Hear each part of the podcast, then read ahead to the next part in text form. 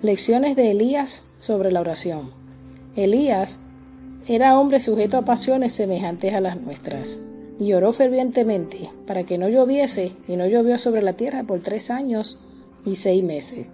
Y otra vez oró, y el cielo dio lluvia, y la tierra produjo su fruto. Santiago 5, 17 al 18.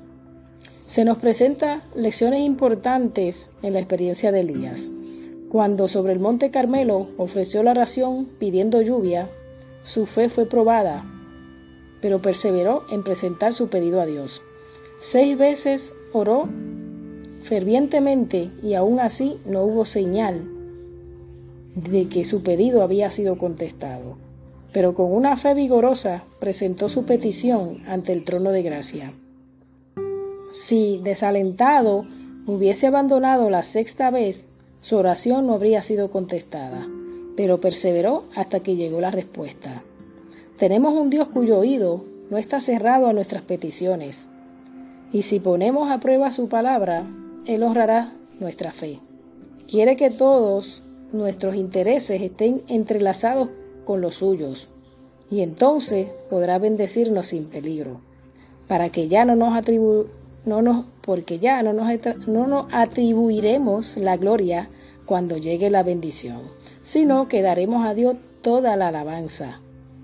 Dios no siempre contesta nuestras oraciones la primera vez que le rogamos, porque si lo hiciera, pensaríamos que tenemos derecho a todas las bendiciones y favores que nos concede.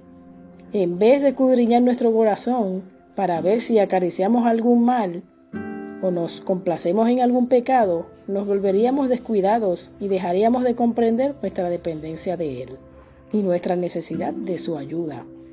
Elías se humilló hasta que estuvo en condiciones de no atribuirse a sí mismo la gloria. Esta es la condición por la cual el Señor escucha la oración, porque entonces daremos a Él la alabanza. Hemos de creer la palabra de Dios, ya sea que exista una manifestación de sentimiento o no.